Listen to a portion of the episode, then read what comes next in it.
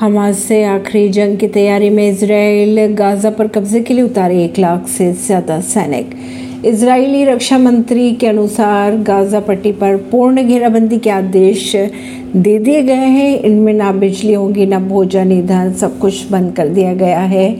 मानव के रूप में जानवरों से लड़ रहे हैं। उसी हिसाब से फैसला ले रहे हैं इसराइली रक्षा मंत्री ने कहा। तक इस जंग की अगर बात की जाए तो दोनों ही तरफ़ से एक हज़ार सौ से अधिक लोगों की जाने चली गई। सिर्फ़ इसराइल की ही अगर बात करते हैं तो हमास के हमले की वजह से उनके 44 सैनिक सहित 700 से ज़्यादा लोग मारे जा चुके हैं। वहीं गाजा पर पूरी तरह से कब्जा करने के लिए इसराइल ने एक लाख से ज़्यादा सैनिक उतार दिए मैदान में। परवीन सिंह, नई दिल्ली से।